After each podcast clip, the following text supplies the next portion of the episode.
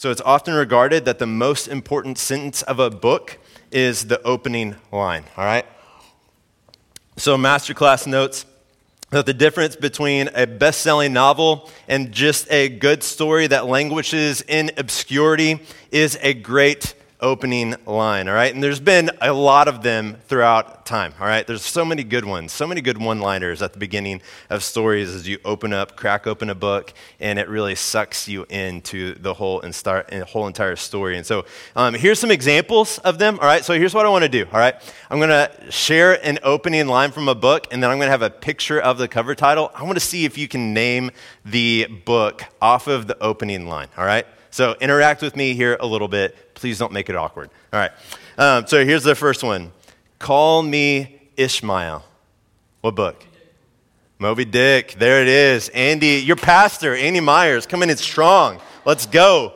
Second one is an oldie but a goodie. It was the best of times. It was the worst of times. What book? A Tale of Two Cities. Pastor, coming in strong tonight. Let's go. College students, where are you at? Oh, we got it in the back too? Treston, you got it? Sorry, bro. Sorry. I hear you. All right, last one. Here we go.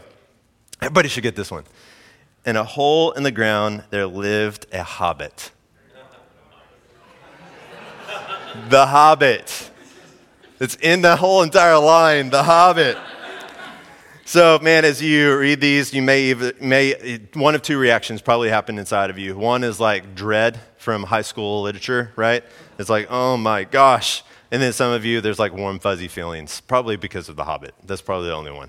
But either way, these are classic opening lines that are remembered throughout literature's history that have sucked people in to a great story that have been remembered for all of time. And tonight we're looking at what may be the most recognized opening line ever recorded in human history. Um, Genesis 1 1 says this, and you can say it with me because you all know it. In the beginning, God created the heavens and the earth. The best opening line that's ever out there. It hits all the marks for a great opening line. You get introduced to the main character, you get established with intrigue, how the world began. It's not something that we draw lightly. I mean, it's something that everybody has thoughts and thinks about and has ideas for how our world came into existence. It sets a theme. It opens God's story of redemption and how he works it out through human history. It's just a classic, most well known opening line of any literature. And so here's our desire at Storyline, all right? We say this our vision is that we connect God's story to your story and the story of our city. And if we're going to do that, we need to know all of the Bible. We need to know what God has said from the very beginning of time and how He's worked throughout human history and how Jesus came in and has ultimately fulfilled the promises that He gave us. And so, if that's the case, then we need to go back to the very beginning. All right? And so, what we're going to do is we're going to start tonight a probably a year to a year and a half series through the book of Genesis where we're going to trek through the book of Genesis, wild stories that are in the book of Genesis, all right?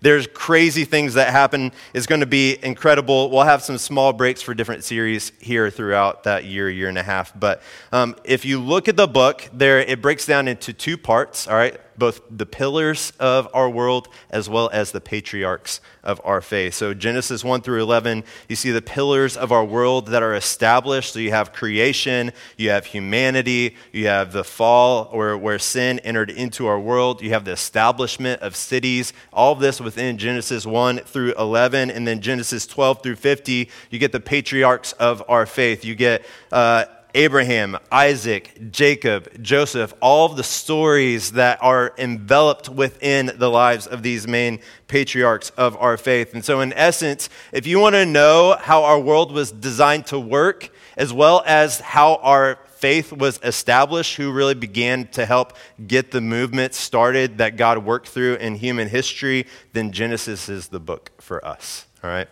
And so here's what I want us to do this evening. We're going to begin at the very beginning, which is the creation account. When there's three different, different movements that we're going to look at through the creation account um, tonight. So the first one, if you're a note taker, is the person or persons behind creation.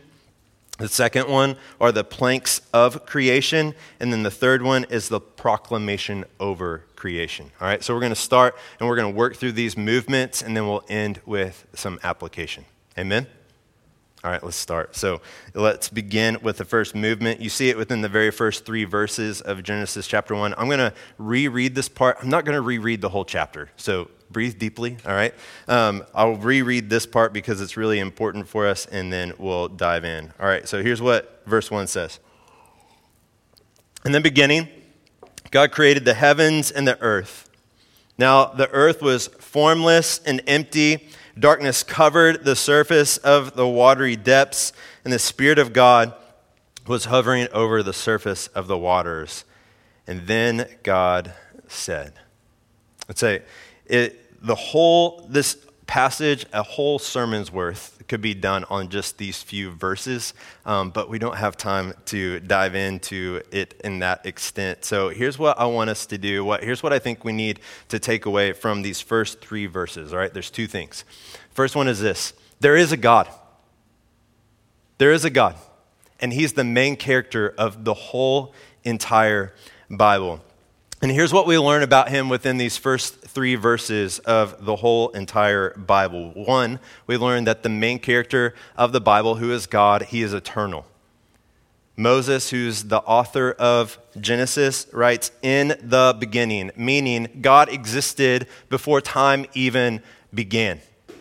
That God has never had a moment that he was not in existence. He's Im- uh, Immor- immortal, that's the word. Uh, I, I almost said immoral, and that would have been way wrong.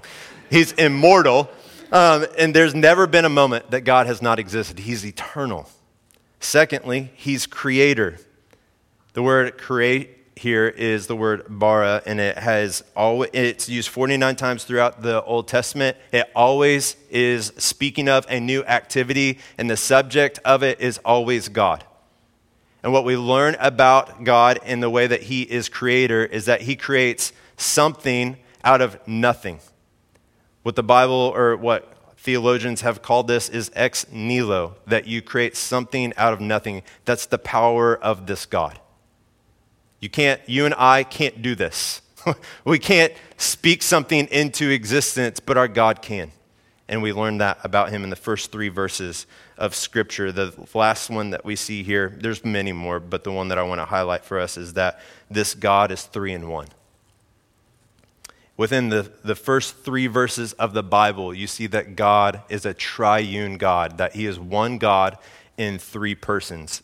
So here's what you see the Father speaks.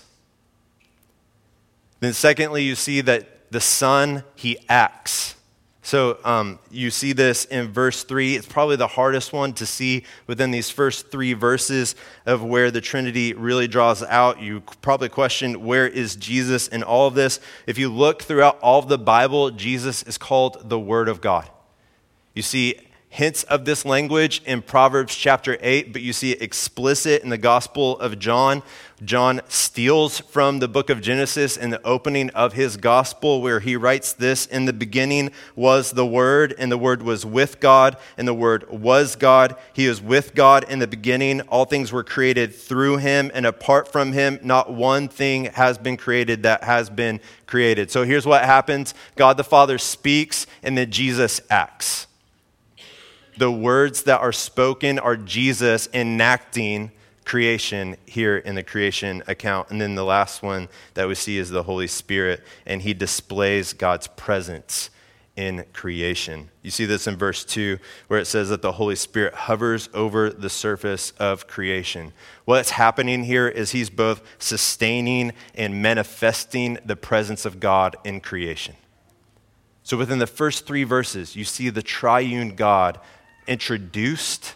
You see the magnitude of who he is, that there's never been a point in time that he has not existed. You see that he's powerful in the way that he creates, but you see that he's one God in three persons. Now, not only is there a God that we see within these first three verses, but we see that he does speak, he makes himself known, right? So the immortal God, the almighty, the all creative, the all knowing God, he speaks and makes himself known to mankind. That's who your God is. He's not this big, elaborate God that's off in the space that creates human existence and then leaves us to himself. That's not who our God is. Our God speaks and he makes himself known. We see this, and I think it's really important that um, he didn't reveal this to us a quarter of the way into the Bible. Like, it's not like God does all of this work and then halfway or a quarter of the way through the Bible, it's like, oh, yeah, that was me that did all of that. No, it's from the very outset that God is saying, I am the God who created everything, including you, and I want you to know me. I, the, I'm moving towards you in the way that I'm creating this world. Everything that I'm doing is me moving towards you. That's what we see here. We also see that there's not ambiguity about who this God is, but it's he makes himself very well known because it's the triune God that speaks the world into existence, that works in the account of creation. And so it's the Trinitarian God of the Bible, the Father, the Son, and the Holy Spirit that is at work here and within the very first three verses of all creation. So here's what I think we need to take away from this, all right? The truths that we learn from this creation account are to be the interpretive lens for all of the Bible for all of the Bible. That there is a God and that He's spoken and made Himself known in human history should, should affect the way that we read every part of our Bible. All right, so for example, Michael Reeves, he speaks about the triune God like this. He puts this into practice for us. He says, Because the Christian God is triune, the Trinity is the governing center of all Christian belief, the truth that shapes and beautifies all others. And look at this the Trinity is the cockpit of all Christian thinking. So, look, whenever you're reading historical narratives like Genesis or the accounts of David in 1st and 2nd Samuel or all that Moses has done in Exodus, when you're reading wisdom literature like the Psalms and the Proverbs, when you're looking at prophetic literature like Daniel and Isaiah, when you're looking at the law, even the hard stuff like Leviticus, we're to read all of this in view of the Trinitarian God that spoke the world into existence and made himself himself known to humankind. That's the way by which we are to read throughout the whole entire Bible because look, the God who makes himself known and the God who acts and the one that makes his presence with his people is the interpretive lens by which we read the whole entire Bible. It's crucial for us if we're going to understand everything that God speaks to us, articulates to us, that we read about the Bible, we read the Bible through the lens of this very God who has made himself known. He's the person or persons behind all creation. But we don't see it stop there. We see that uh, the way he's designed the world is within verses 3 through 31. So the planks of creation are what we see here.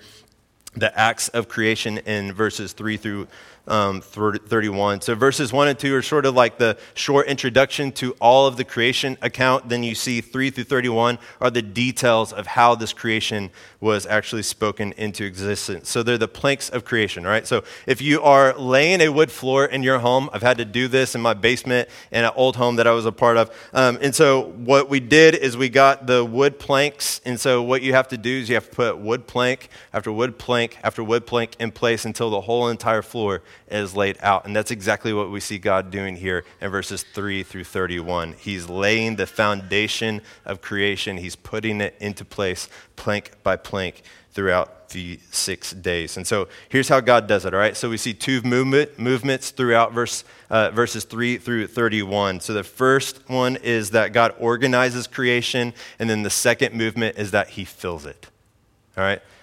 So, in the first three days of creation, God separates or He organizes creation. All right, so here's really quickly the six days in God's way, and the way that God acted. So, day one, He separates light from darkness, He organizes. He separates light from darkness here. He brings formation to the earth. Day two, he separates the waters above from the waters below. Day three, he separates the waters below from dry land, and then you see the land begin to produce vegetation. What's fascinating here. We all know if you've taken like middle school science that you need light in order for fruit and uh, plants to grow.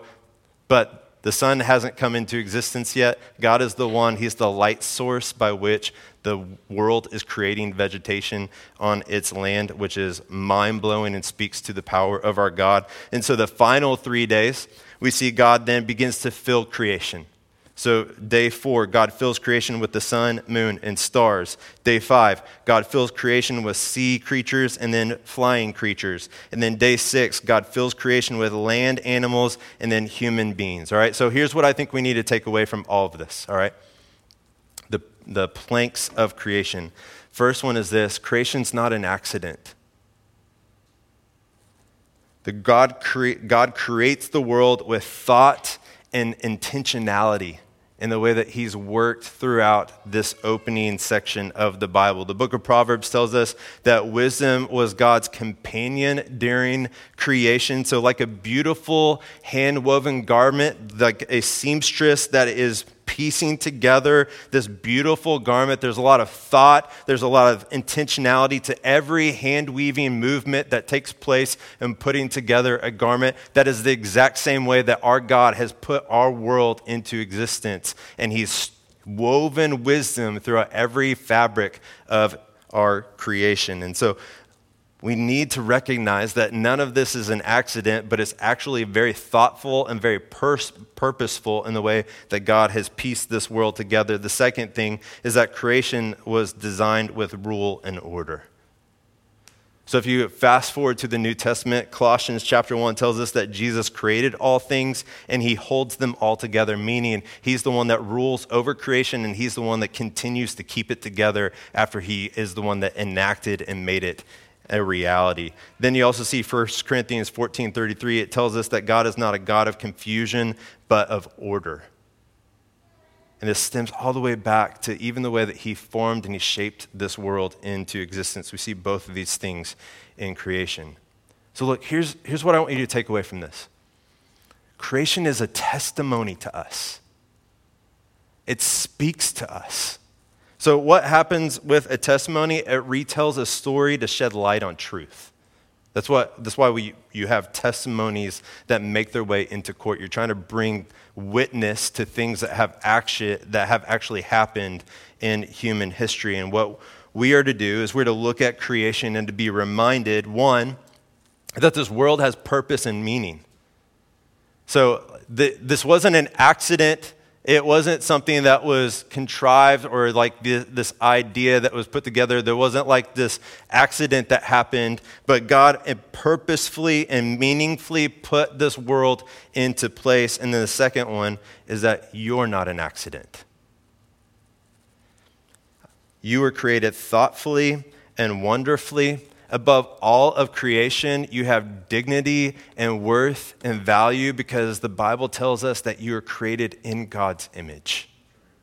We're going to look at this more uh, in depth next week, so I'm not going to go too deep there, but you're not an accident, all right? And so, look, when you're feeling lonely and insignificant, what you can do is you can get away with a friend and you can just go out into creation and you can look at creation and you can know that the God who made himself known, who pieced the world together plank by plank, who thought you up before this world came into existence, before time even began. You can go out and look at this creation. You can look at the wisdom by which He's created it. You can look at the leaf. You can look at a tree. You can look at the ant work. And you can be reminded that the God who spoke this world into existence thought you up and spoke you into existence, and you have meaning, and you have purpose, and you have value.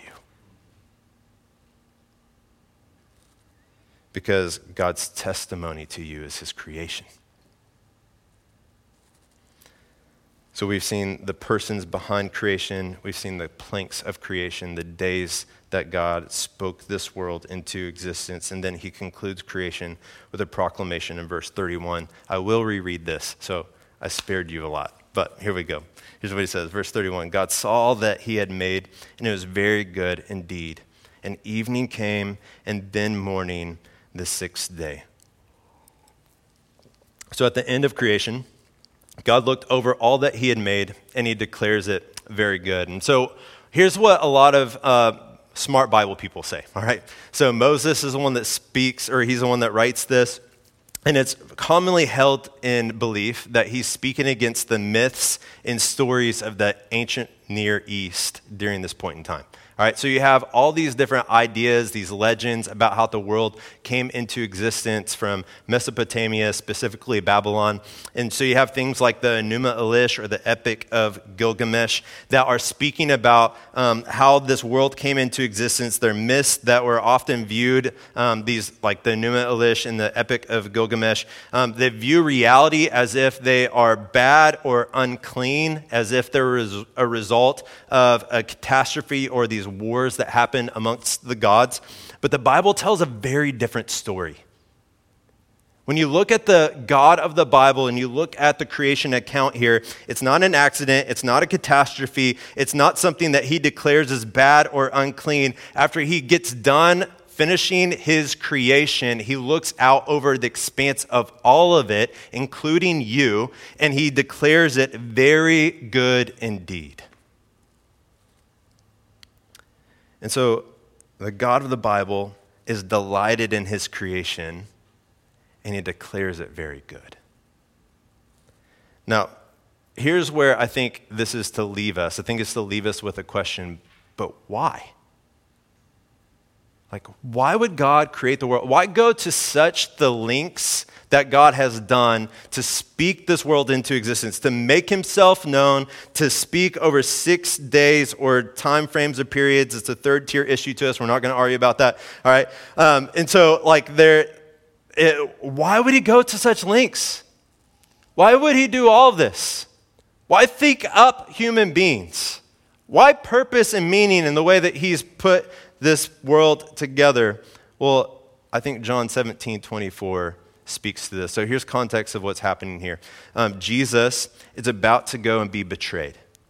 He's at a final meal with his disciples. And so you get what's the final Lord, the final prayer, the upper room discourse that's happening here. And so John takes this prayer that he likely overheard, and the Holy Spirit reminds him of this as he's writing the Gospel of John. And Jesus, as he's about to go lay down his life for us, does a final prayer in sort of the purpose and meaning behind all that he's come to do. In verse 24, he says this Father, I want those you have given me to be with me where I am so that they will see my glory, which you have given me because you loved me before the world's foundation. Now, notice a few things with me here. Jesus affirms that God is eternal. He says, You loved me, or before the world's foundation. God existed before time began, before he spoke this world into existence. God was there. So we see that. Jesus reveals that love existed before creation because Jesus says, You love me before the world's foundation. So love's not a response. Love is actually the over, like what we see with creation is it's an actual overflow of God's love. And then Jesus declares the purpose of our existence, which is relationship, which is the whole entire verse. so why does God create this world and us? Look, for experienced love and relationship with Him. That's why He spoke the world into existence. That's why He thought you and me up, is because this love that was experienced before the world even began, it was so overflowing that He created us to enjoy it with Him forever. So, look, God didn't create us because He needs love. That's not who our God is.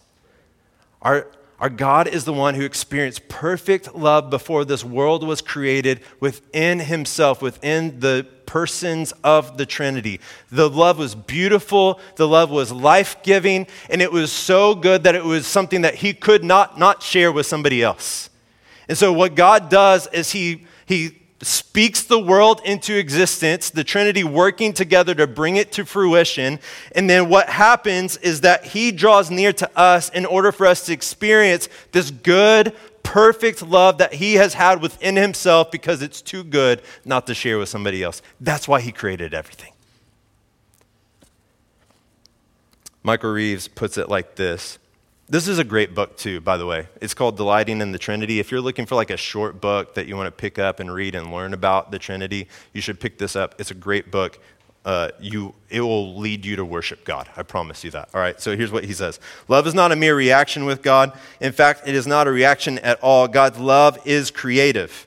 Love comes first. He gives life, and being is as a free gift. For his very life, being and goodness is yeasty. That's a fun word spreading out there that there might be more that is truly good. In other words, here's what Michael Reeves is saying God created this world and us out of an overflow of his love, and we are the beneficiaries of it. So, look, the height of this love is not found in creation, it's not found in revelation is not found in the sustaining of this world, but it's actually found in our salvation. See, in the New Testament, we see this triune God's love demonstrated for us in the gospel. God the Father promised our salvation before the world began. We just finished the book of Titus. Titus 1 2 says this God the Father promised our salvation before time began. Secondly, God the Son enacted our salvation. 1 John 3.16 says this, God the Son, uh, is it up there? No, I, we don't have the reference. All right, I'll read it out. This is how we have come to know love. He laid down his life for us. So here's essentially what Jesus is saying. I did all of this so that I can become undone for you. And then you have the Holy Spirit who seals God's presence in our life. Ephesians 1:13 says this, "In him you also were sealed with the promised Holy Spirit when you heard the word of truth, the gospel of your salvation, and when you believe." So look, the very God, the triune God who spoke the world into existence, he spoke and he promised our salvation before time even began. The Son who enacted when God spoke, he came and he did. Jesus in our salvation, he came and fulfilled all the promises that God promised before the world was even created. He enacted our salvation. He did all of creation so that he could become un- undone for us. And then the Holy Spirit, who hovers over the surfaces of the water to manifest the presence of God in his creation, look, comes to each and every single one of us when we come to salvation in Christ Jesus, and he seals us with his holy, with his presence for the rest of our life and all eternity. This is what you were created for. The height of God's love, the presence of His very love in your life, walking in relationship with Him. And so, look, how do we respond? We believe in this work, you trust in Jesus. You look at creation, you're reminded of the intentionality that God has had with you, that He was willing to lay down His life for you. And then, secondly, we live in it. We live with God's people, the local church. He's given us a family that we get to walk with here in this world. We grow in relationship with Him through the Bible and prayer. Like, God's not this God that has spoken and given us the Bible and says, like, do your best, follow it. No, he's, it's alive and active, and He speaks to us today. We have a God who's seated at the, we have Jesus who's seated at the right hand of God. And what the Bible tells us is that when we pray, Jesus is praying on our behalf before God the Father. We have this life lived with assurance of grace that there's nothing that we could do to earn our way into salvation. And look, there's no way that you can unearn it either. You couldn't work for it, and you can't unwork for it. This is what you get to experience. And the God that spoke this world into existence, He wants to know you. And we get to step into relationship with Him, all because of what Jesus has done for us. Like, it's beautiful, isn't it? Like, everything that He's done from creation to salvation is beautiful, and it's supposed to show us just how amazing of a God we truly have. So, look, let's conclude as we open, all right? Opening lines to any literature are important. They are. They can be the difference between a bestseller and a good book that never gets noticed. And the opening lines of the Bible are not just important to our very interest to keep us reading the Bible, but they're important to our whole life. And in it, we meet the God who speaks, he acts, and he's present with his people. And it's not just in creation, but it's in your very salvation. So, look, this week, Here's just like a, a quick little application, right? Like, get out into creation, listen to creation. Like, go take a walk with somebody. Go take a walk with somebody and then find a park bench and sit on it for a little bit. I've actually had a counselor that's told me to go do this. Go sit on a park bench and then just watch. Just see what you see in creation. Maybe there's a beautiful tree. The trees, the leaves are about to start changing color. Like, go sit in front of a tree and just take in its beauty. Go watch a bird and see how it works. Like, look at all of it and think about the intentionality that God had to take in order to bring these very things into existence. And to be reminded that God did all of this with you in mind and that He did it in order for us to have a relationship with Him, that we get to experience the beautiful, perfect love that was there before the world began. And bask in it. Let your heart be warmed that this God that is so big, so powerful, thinks of you and wants to know you and has taken every step in order for that to be your reality. Let's pray.